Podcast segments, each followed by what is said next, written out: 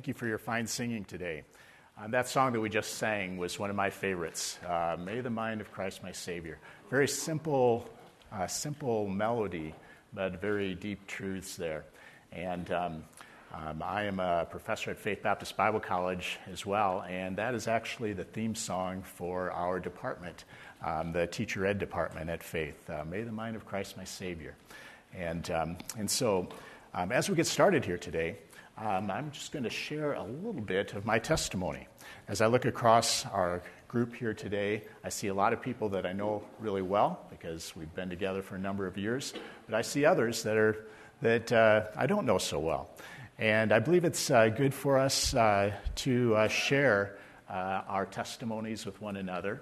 And we'll talk a little bit more about that later on in our, um, in our message here today about the power of your testimony and your witness for Christ. And, um, and so, just to share a little bit, um, I was born in Mason City, Iowa, in northern Iowa, and um, I was blessed to have Christian parents um, who took me to church as a little guy. And um, um, I, so I was at church from the time I was born until now, basically. And, uh, but it wasn't until I was at the age of seven that I really realized that I needed to do something in my life to get right with God. Um, when I was seven years old, my mom took me to church and we had a special evangelist speaker. And um, through his illustrations, back then we didn't have the fancy PowerPoints and all that kind of thing. Um, so, um, so he actually drew on this sketchboard. And um, some of you uh, old timers maybe you remember some of those evangelists who did that. But, um, but I remember as a small child, um, I realized I'm, I'm a sinner. I need to do something about this in order to be right with God. And so that night, um, I met with our pastor, and um, he showed me that I needed to confess my sins to God and ask for forgiveness and believe that Jesus died on the cross for my sins. And so I did that that night. And um, and then as a young boy, I grew up learning more about God in church and at home. And then as a teenager, I went to the Iowa Regular Baptist Camp up in Clear Lake. And as, a, as I think I was 15 years old, um, there was a missionary speaker there that challenged me. Um, and I realized that I, even though I was a Christian, I believed in Christ, that I had never devoted myself fully to the Lord. And so as a teenager, I told the Lord I would do whatever He wanted me to do. And, um, and so I wasn't sure what direction I would go as I headed into adulthood, uh, but I thought I might end up being uh, maybe in, in uh, accounting or finance or something like that. My dad was a banker, an insurance salesman, and real estate and all that. I thought I might go that direction. But um, um, but I thought, well, I just really need to be open to whatever God wants me to do. And so I decided to go to uh, Bible college. And so I went to Faith Baptist Bible College in Ankeny. And, um, and so it was there that the Lord started working on me. And then at my home church, um, which is a little church called Holmes Baptist Church near Clarion, Iowa, um, it was there that I worked with Vacation Bible School and working with young people and um, I realized I really had a burden to, to work with youth. And so there I um, felt the Lord directing me to become a teacher. And so I ended up uh, going into the teacher program at Faith Baptist Bible College. And, um, and so um, also at Faith Baptist Bible College, I met my wife, Janice. Um, and I won't go into all the details there. I told the young adults a little of that story last night. But another reason that I met her was because my last name, Stupka, and her last name, Taylor, were pretty close alphabetically. And so in those classes where we sat by alphabetical order, um, I ended up sitting pretty close to her although her brother, Don Taylor, usually sat in between us. Um, and so, so that was interesting. But, um, but, uh, but anyway, I met my wife Janice at college and uh, went into teaching. I won't go into the long details of all the years in between, but I will show a few pictures. There's my wife Janice, and she's here somewhere, I believe. I'm trying to spot her. Okay, up there in the back row. And, um, and so uh, we uh, were married after my sophomore year of college. And, um, and then, um, I see, I won't go into all the details, but ended up becoming a teacher and, and school principal at uh, a couple of different Christian schools over the years. And then I had the opportunity to teach at Faith Baptist Bible College. And, um, and so over those years, we had children, and I'll just go ahead and jump ahead.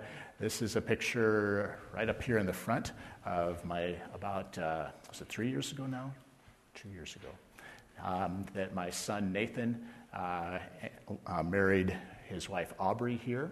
And, um, and so they've been married for a couple of years now. And um, our family has grown from the two of us um, to, uh, we had four children, two boys and two girls.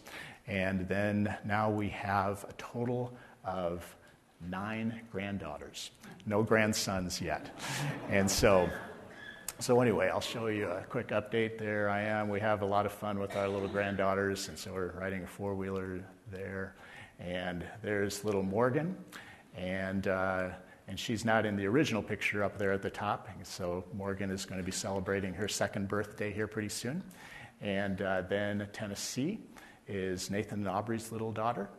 And uh, the latest little daughter is, little granddaughter, is uh, Margot. And Tiffany has her in the back there, in the back row. And so, um, so anyway, I say all this to say that it's uh, really a testimony of God's grace.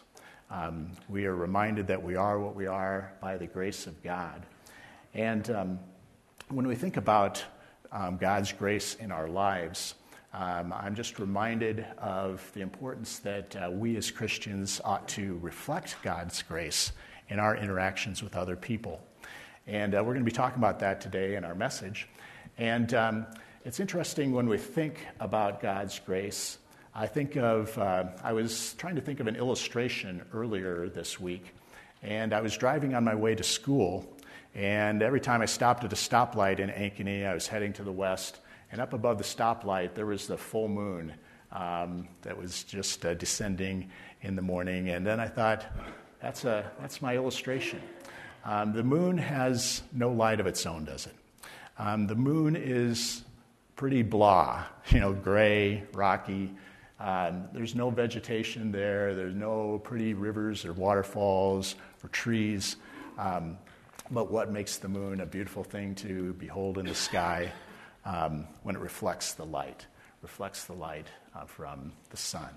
And so it is with us that uh, there's nothing beautiful or wonderful about us, but um, we can be beautiful and wonderful um, when we reflect God in our lives. That's the true way to be, to show beauty.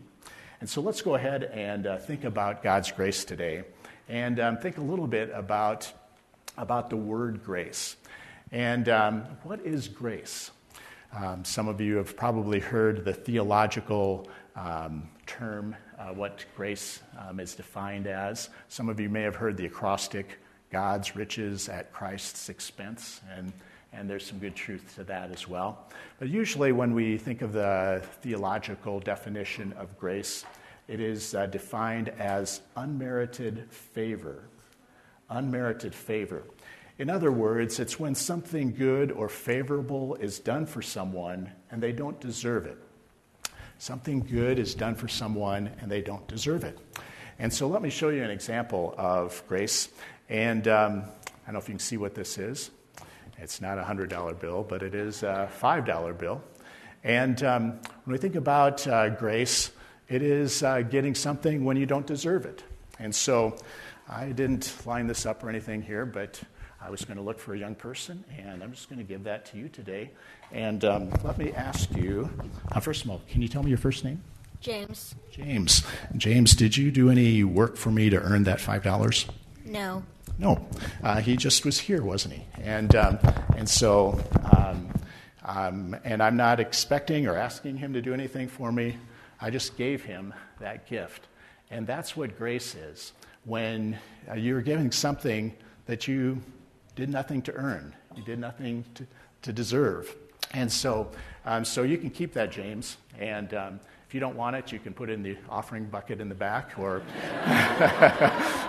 or you can give it to your brother like you did there, um, or you can uh, go buy a Dairy Queen Blizzard or something like that, maybe. So, uh, so anyway, um, that's what that's what grace is. um, to, uh, to receive, to be given something that you didn't deserve. You did nothing to earn it. And, um, and so, um, if I had given him a $20 bill, you would, uh, what would you say about the measure of grace that was being shown then? Yeah, that's a little more. That's great. That's a little bit more. Um, and uh, if I gave him a $100 bill, and uh, would say, boy, that's, that's almost amazing. And, uh, and so uh, when we think about grace, uh, we're reminded of all of the hymns that are, that are spoken of about God's grace. And even in some of the hymns that we sang this morning, grace is mentioned. And um, uh, God's grace is amazing. Um, when I think about the amount of grace that God has shown to us, I'm reminded of Romans 5 8 that says that God demonstrated his love toward us in that while we were yet sinners, Christ died for us. And that's the, really the highest measure of grace when you give everything for someone else when they didn't deserve it. When we were still sinners, um, did nothing to deserve God's grace, He died for us. And so God, shows His grace to us in many ways. And um, God showed His grace to Peter as well. As we study God's Word, we see God's grace toward Peter in a variety of ways.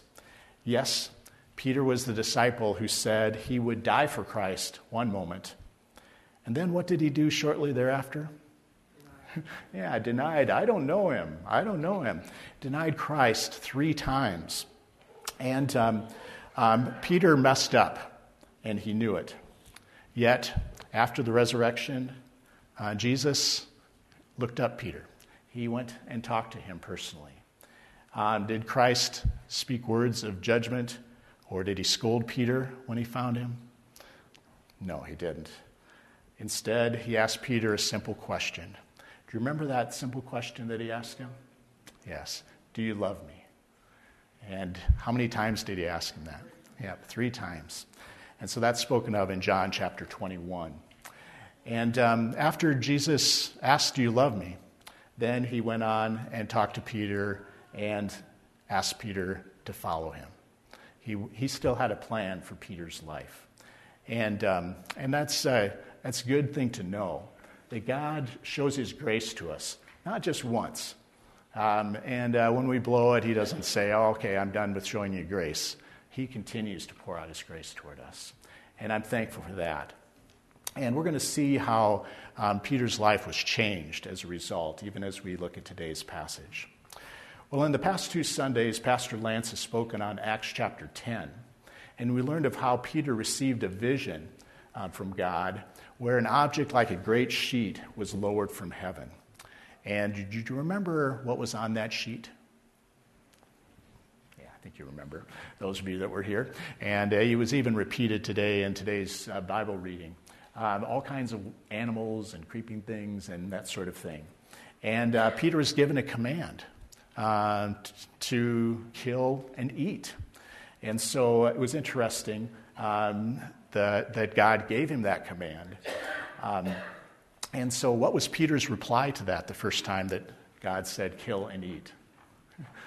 Not so, Lord. You know, I'm a Jew. I don't do that kind of thing. And uh, so it's interesting to think of that. It shows a little bit of Peter's personality that he was one that um, wasn't just really submissive. He, you know, he had a mind of his own. And uh, so he uh, said, basically said, you know, no way, I don't do that. Um, but the command then was repeated two more times. And so it seems that Peter sometimes needs to be told things three times before the point gets across. And some of us are like that too, aren't we? Um, and so, again, in the John 21 passage, um, uh, Jesus repeated, Do you love me? three times. And um, but yet, despite Peter's failures, despite Peter's quirks, um, God continued to show his grace. Um, after the vision of the sheet coming down from heaven, the Holy Spirit spoke to Peter in Acts 10:19, and he told him to go with three men. Peter went ahead and obeyed that command, and he, with uh, six of his Jewish friends, left the city of Joppa and traveled on to the city of Caesarea uh, where he was to go to the home of Cornelius, who was an army captain with the Roman army. And as we learned last week, this centurion was a just man. His name was Cornelius, He feared God, and he invited Peter and his friends to go into his home, where Cornelius' friends and relatives were waiting to hear from Peter. Did Peter accept Cornelius' uh, invitation to go into his home? Yes, he did. And um, that in itself was a risky decision. Why was that so risky for Peter to go into this, um, to this Roman's home? He was not a Jew, was he? He was a Gentile. And uh, according to the Jewish law and customs, um, the Jews were not to associate um, with the Gentiles. And, um, and so um, let's go ahead and look now to see exactly what Peter did. And so I invite you to turn in your Bibles to uh, Acts chapter 10. Again, we're reviewing a little bit from last week. Acts chapter 10, verses 27 and 28.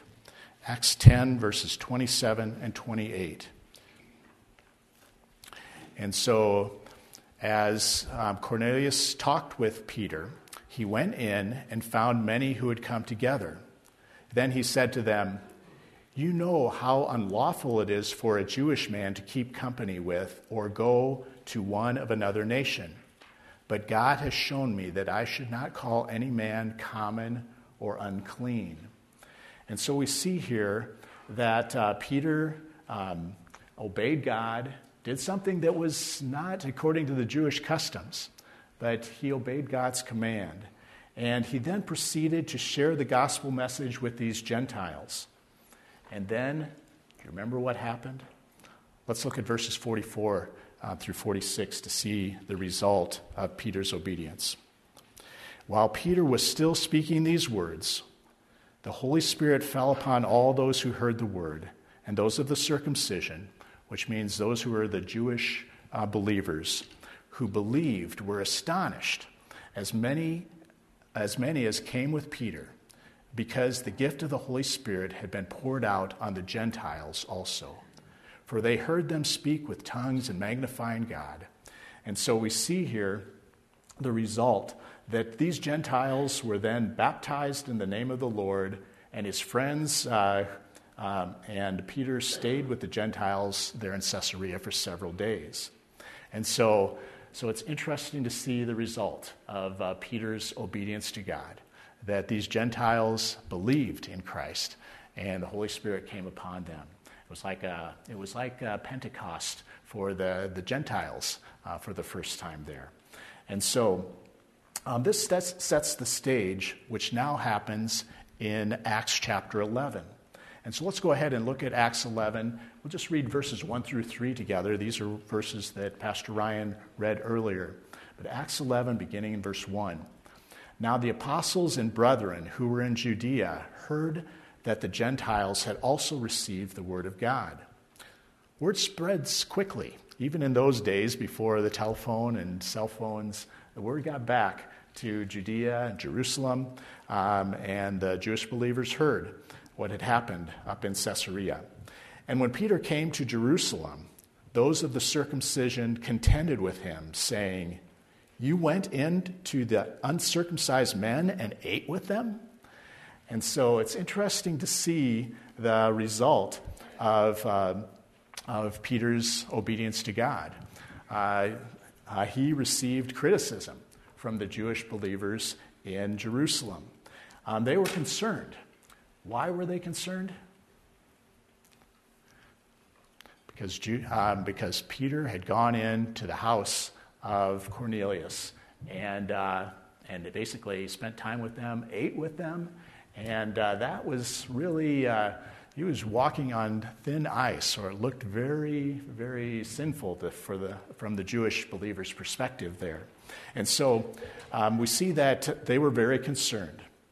Um, hadn't Peter obeyed God and accomplished something wonderful? Many trusted in Christ and were baptized. I'm afraid that's not the way that they saw it. Instead, they criticized Peter. And in verse 3, we see that they were concerned that Peter had went into the home of uncircumcised men. These were non-Jewish people, they were Gentiles, and he ate with them. That's what they focused upon. And, um, it's uh, interesting to see that Peter here, we'd say, Peter's being criticized unjustly. How about you? Have you ever been criticized unjustly? Have you tried to obey God and help someone and end up being criticized for it? Most of us have probably had to endure some sort of unfair criticism. It reminds me of this saying um, there's only one way to avoid criticism do nothing, say nothing, be nothing. have you ever found that out? It's kind of like uh, really the only way to avoid criticism is lock yourself in the closet and, and don't interact with anybody and, and mind your own business. And even then, you'd probably be criticized by someone who says, Why don't you get out of that closet and do something? Um, and so um, it's interesting to think of criticism. So, how should we respond to criticism? Well, the Bible has several principles for us to remember. And so, um, how can we respond to criticism with grace? I believe that we can see several ways in which uh, Peter responded in the right way. But we also see several other principles from God's Word. And I'd like to go ahead and look at uh, a few passages together here. Um, first of all, you'll see that we should silently pray. Ask God for humility and wisdom when we're criticized. And so we see this uh, even when we think of the life of Nehemiah. Nehemiah, who was the cupbearer for the king in the New Testament, um, he was. Um, he would go before the king on a regular basis, and again, he was the one that was the cupbearer, making sure that no one put poison in the king's drinks or food. And, um, and so Nehemiah um, was put on the spot. He was asked a question by the king. And as you know, when you're working with the king back in those days, um, it was a great honor, but it was also a very risky uh, responsibility. Because if you said something the king didn't like, um, your head could roll uh, before the end of the day. And so it was a very risky thing.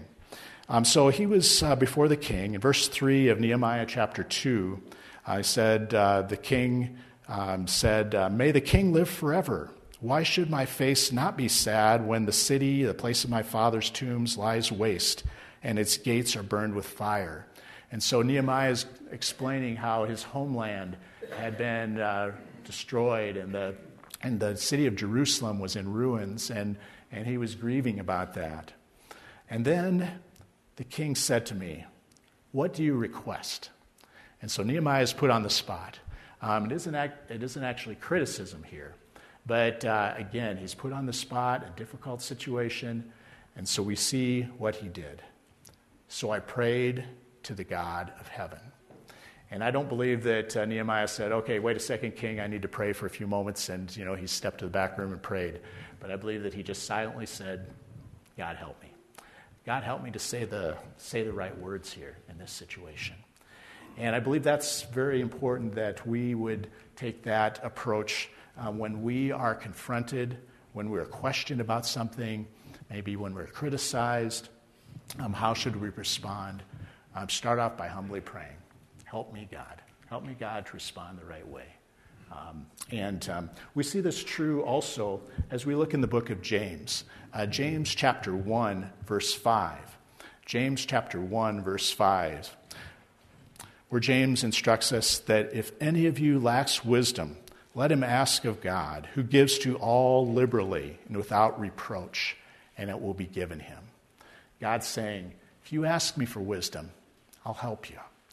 Um, God wants us to go to him. And uh, so when we're confronted, when we're criticized, even unjustly, God says, go to him.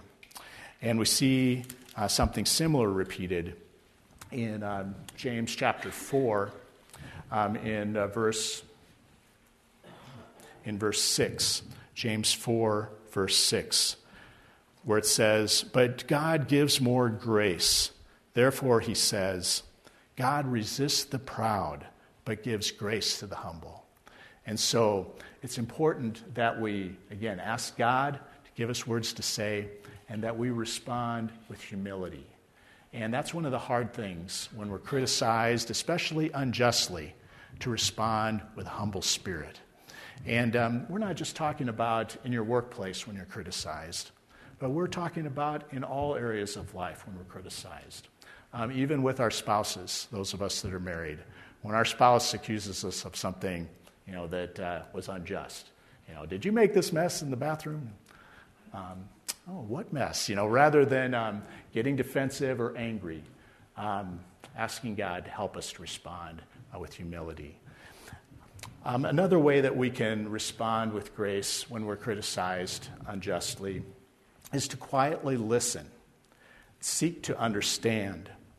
Um, again, the book of Proverbs, the book of wisdom, uh, gives us instruction on this. Proverbs chapter 15, verses 31 and 32. It says, The ear that hears the rebukes of life will abide among the wise. He who disdains instruction despises his own soul, but he who heeds rebuke gets understanding. And so, those who are wise uh, listens, listens to the rebukes of life. Um, when someone rebukes you, when someone criticizes you, does that mean you're not wise? Not necessarily. but if you respond being defensive and you say, I don't want to listen to what you have to say, then that kind of confirms that you're being foolish. And so may we listen to that uh, instruction and, um, and seek to be wise. Another way that we can um, show, uh, um, show grace when we're confronted or criticized unjustly is by humbly responding. Endeavor to grow while avoiding defensiveness. The book of Proverbs helps us here once again how we can do this. Proverbs 10, verse 19, gives us some instruction on how to respond humbly. 10:19. It says, "In the multitude of words sin is not lacking, but he who restrains his lips is wise." And so it's tempting to respond with a lot of talk when we're criticized, but instead, the wise person chooses his words carefully and, um, and avoids saying something that's going to stir up things even more. Um, you probably heard the saying that it's important that when we talk, that we seek uh, to, uh, to shed light on the issue rather than um, causing heat. Um, are our words causing light to be shown on this, or is it causing heat and more arguments? And so um, 1019 says that, and uh, verse 20, I don't think I read that. Um, uh, Proverbs 10:20 says, "The tongue of the righteous is choice silver; the heart of the wicked is worth little." And so um, that's Proverbs 10, 19, and 20. Proverbs 25, 11, and 12 also tell us how to humbly respond. Proverbs 25, 11, and 12 say, A word fitly spoken is like apples of gold and settings of silver. Like an earring of gold and an ornament of fine gold is a wise rebuker to an obedient ear. And um, that just reminds me of it's a beautiful thing. It's a beautiful thing in God's sight when someone rebukes someone. You might say, that doesn't sound very beautiful to me. That sounds kind of ugly. Well, it's beautiful when someone rebukes someone in the right way and the other person responds in the right way. That's a beautiful thing. That's how that's one of the best ways that we can learn and grow is by interacting with other people. Other people say, I see something that's a concern in, in your life. And if we listen and we grow to be more like Christ, that is a, a beautiful thing. That's what God wants to see in our lives. And so, um, so it's important that we seek to uh, respond the right way when we're confronted. And we see that uh, um, Peter, uh, I believe that he passed the test um, when he responded to his unjust criticism. He reflected God's grace by not becoming angry or defensive. Um, I believe that he listened and understood the perspective of those Jewish believers uh, who criticized him. After receiving the Jewish, uh, the Jews' criticism, how did he respond? Let's go ahead and look back at Acts chapter 11. How did uh, Peter respond um, to the criticism? In verse 4, it says, But Peter explained it to them in order from the beginning. And so here we see that Peter explained it, and he explained it carefully. And when you look at uh, this uh, section in chapter 10, we see that it's almost word for word, or excuse me, uh, we see the account that uh, Peter shared in chapter 10. It's almost exactly the same as uh, what was uh, shared in the previous chapter um, of what had happened. So Peter carefully explained to these Jewish Christians what had happened. And, um, and Peter's response was a reflection of God's grace. Do you remember how Christ responded when he was unjustly accused? And uh, not only was he unjustly accu- accused, but when he was beaten and crucified. Uh, we see that in the book of 1 Peter, chapter 2. Uh, do you notice who wrote this book, 1 Peter, chapter 2? Yeah, Peter. Um, so I, Peter learned from Christ's example, which he saw repeated several times over and over again. Um, but here we see, beginning in chapter, or uh, 1 Peter 2 21, for this, for to you this you were called, because Christ also suffered for us, leaving us an example that you should follow his steps, who committed no sin, nor was deceit found in his mouth, who, when Christ was reviled, he did not revile in return. When he suffered, he did not threaten, but committed himself to him who judges righteously. And uh, that's, uh, that's a very powerful passage, isn't it? Just a reminder that we are called to follow the steps of Christ. And Peter, as he saw Jesus being accused, beaten, crucified, and uh, Christ always responding the right way, humble, humble spirit. Um, I think Peter learned from that. And uh, we should learn from it as well, shouldn't we? All right, I think I'm getting behind in my clicking here. All right. And so this passage shows us um, that we can reflect God's grace when we demonstrate a Christ like response to unjust criticism or unfair treatment we can display God's grace when we demonstrate a Christ like response to unjust criticism or unfair treatment. You know, if we were treated perfectly all the time, uh, it seems like that would be great. But it's when we are treated unjustly, when we are criticized unfairly, our response to that gives us an opportunity to show forth Christ. And uh, so that's, that's a good reminder for us. Um, this passage shows us another way in which we can reflect God's grace. Um, let's look at Acts 11, beginning in verse 4.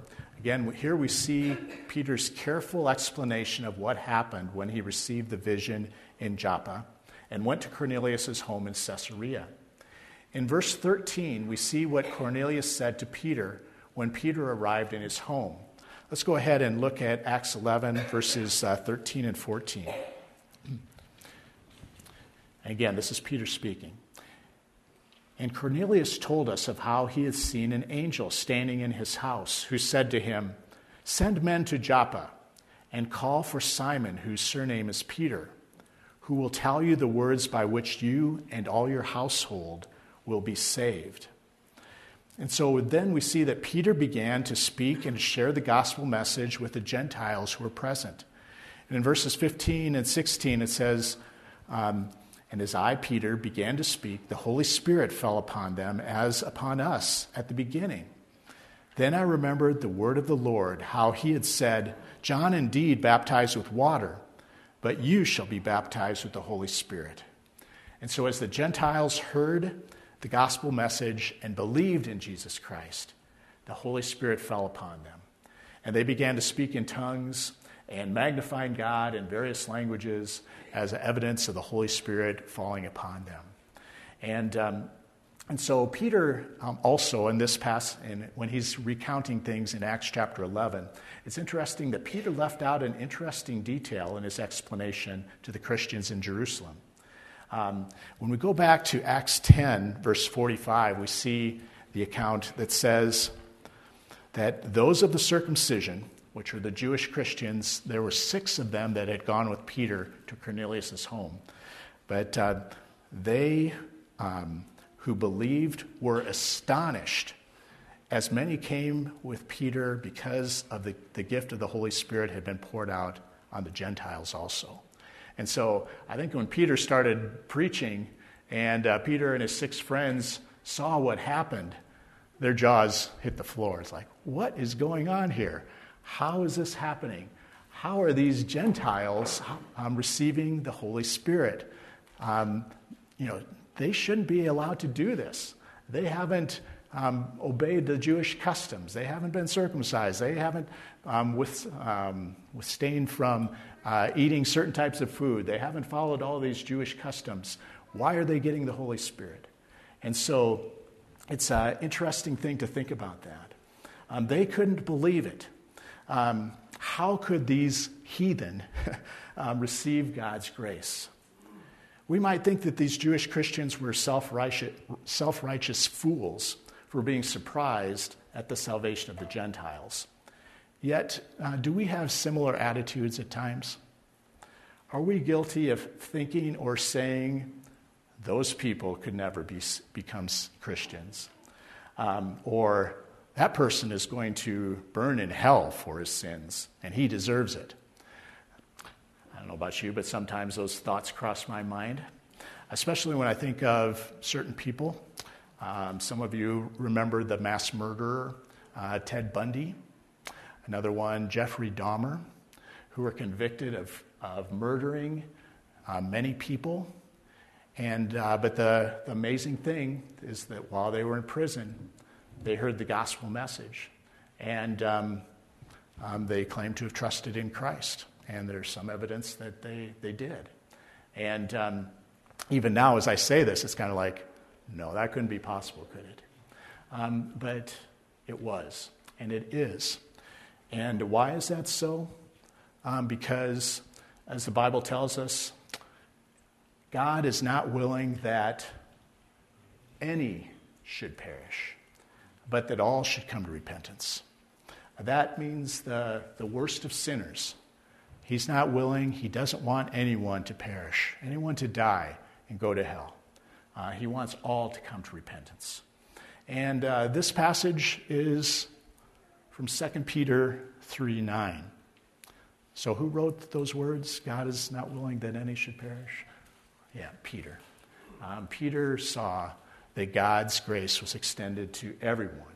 And we see that true in other passages as well. Um, Titus 3:5 tells us that not by works of righteousness which we have done, but according to his mercy he saved us.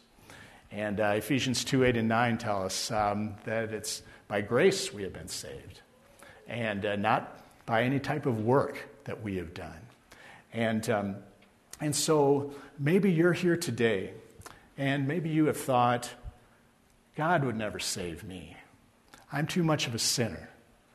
I've done too many sinful, wrong things. I don't deserve it. Well, you're right about that I don't deserve it. But none of us deserves God's grace, do we? Um, and uh, that's why it's called grace. Uh, we do nothing to deserve it. But my friend, if you've never put your faith in Jesus Christ to save you from your sins, don't delay any longer. Uh, he, uh, he does not want anyone to die and to, to go to hell for their sins. Uh, he already paid the price for your sins. You just need to accept his gift of salvation and trust in him as your Savior today. And I would say if you want to talk with anyone about uh, accepting God's saving grace today, please talk with me, talk with another Christian here. We would be glad to share with you um, how you can come to know Jesus Christ as your Savior.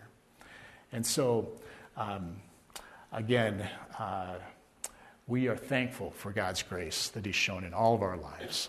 And we trust and hope that all of you will leave this place knowing that uh, you have been a recipient of God's grace.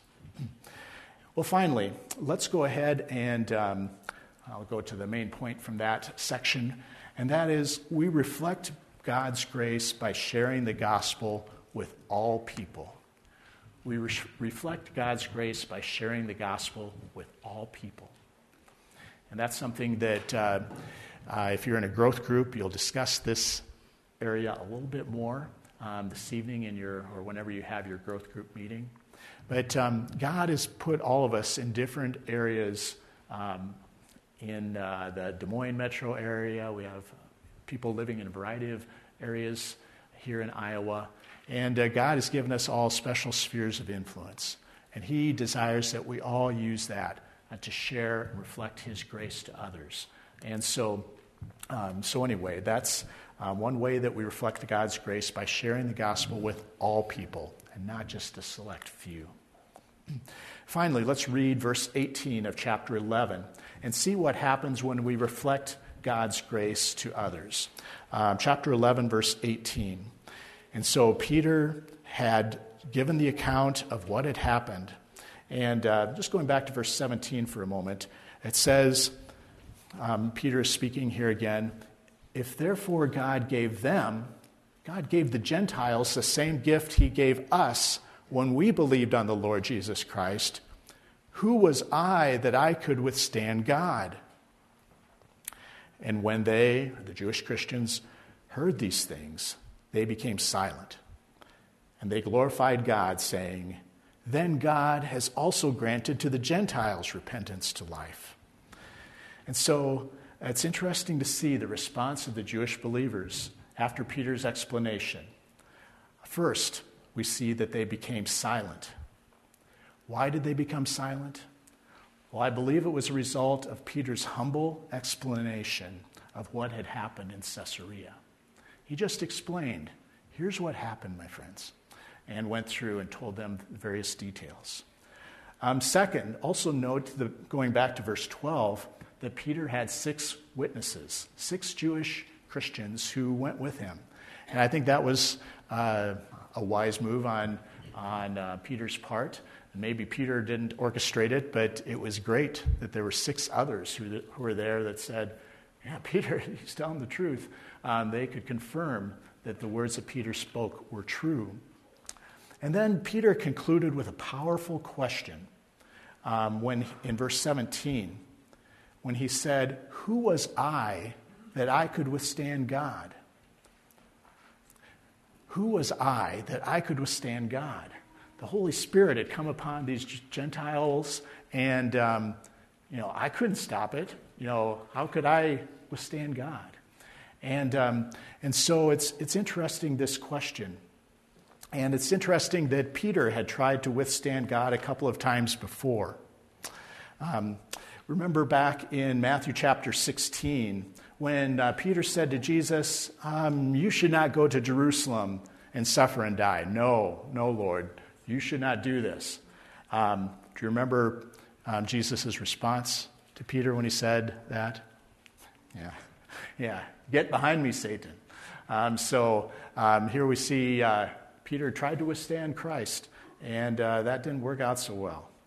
Um, when Peter said uh, that he wasn't going to rise and kill and eat, um, again, that's where Jesus had to uh, respond three times and say, This is what you need to do. This is what you need to do.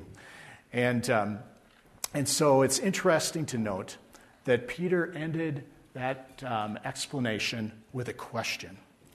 And I think it's very important that we, if we want someone to think about something, and if we're on the other side of criticism or confrontation, that we remember um, that uh, a question is a good thing to do. A question is showing that you're humbly saying, I don't know all the answers. Can you enlighten me? Uh, can you help me? And, uh, and there's a saying, and uh, the saying is this questions prick the conscience but accusations harden the will. Questions prick the conscience, but accusations harden the will. And so Peter asked this question, and I believe it pricked the conscience of these Jewish believers. And they said, That's a good point, Peter. Um, you shouldn't withstand God. And, um, and so um, it's interesting to take note of that, that uh, how Peter used this question in a powerful way. If Peter had come to the meeting with the Jewish Christians and accused them of being self righteous bigots, a heated argument probably would have occurred. Rather, he calmly explained what had happened and ended with a very thoughtful question And again, we've that question how could I withstand God? And um, the result Peter's accusers were silent. And not only that, what does the verse say? They glorified God, saying, Then God has also granted to the Gentiles repentance to life. Praise the Lord. And, um, and that goes on to the final point, which you see there on the screen that when we reflect God's grace to others, we bring glory to Him. When we reflect God's grace to others, we bring glory to Him.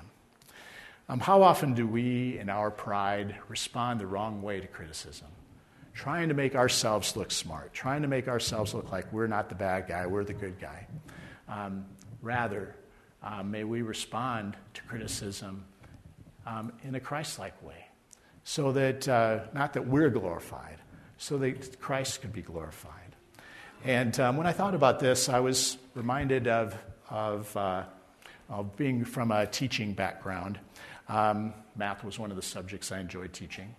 And so there's an equation um, for uh, bringing glory to God. And uh, first of all, um, seeking to have a graceful spirit when we're criticized, responding with grace, unmerited favor, listening, being kind and gentle. And then if we add testimony of God's goodness, and, um, and so again, sharing testimony of what God has done. And, um, and even when I think of that, I started this message by sharing my personal testimony. And um, when we interact with people, just remember the power of your personal testimony.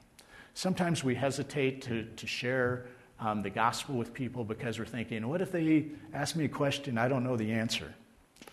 Well, I'll just tell you, I get many questions that I don't know the answer. Uh, we just have to say, that's a good question.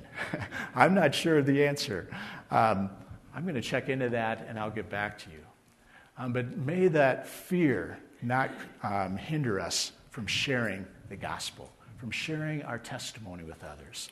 So, what is the, what is the sum? What is the result when we have a graceful spirit and we share testimony of God's work? Yeah. God is glorified. God is glorified.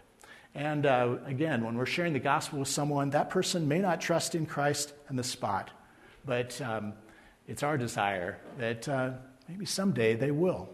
But God does not require us to, uh, to save people. Um, the Holy Spirit takes care of that.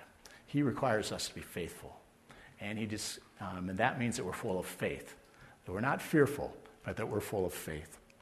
And so, um, so as we think of these main points today, remember that um, we can reflect God's grace when we demonstrate a Christ like response to unjust criticism or unfair treatment um, that we can reflect God's grace by sharing the gospel with all people.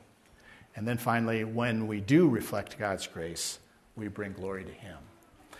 And, um, and so when we think about that, um, I'm reminded of that uh, beginning um, illustration about the moon. And uh, the question is, is how brightly are we reflecting God's grace? Where are we in our lives today? Are we like that little crescent moon that just see a little sliver of God's grace in our lives? Or are we like a full moon that's shining brightly uh, so that others will, spot, will see God's grace through our lives? That's the challenge before us today. Let's close with a word of prayer. Our Heavenly Father, we come to you today. Uh, we thank you for the grace that you've shown in our lives. Uh, your grace is truly amazing. Uh, we don't understand why, uh, while we were still sinners, that you died for us. We've done nothing deserving your grace, yet you've reached out and shown your grace in so many ways. Um, our, only, our only response ought to be to turn around and say, Our lives are yours, Lord. And I pray that uh, you would help all of us, that it would seek to give not just a small portion of our lives to you, but our whole lives to you, so that we could reflect your grace in all that we say and do every day. And Lord, I pray that uh, you would help us all to do that. And I pray that you'll, you'll bless now as, um, we conclude this service and we prepare for the, um, the, the, second family service, I pray for Brother uh, Seth Thompson as he prepares to share the devotional with us. Lord, I pray that you'll heart, help our hearts to continue to be sensitive and tender to your leading. And may you use us uh, to show your grace in the lives, uh, to the lives of others this week. We pray it in Christ's name. Amen.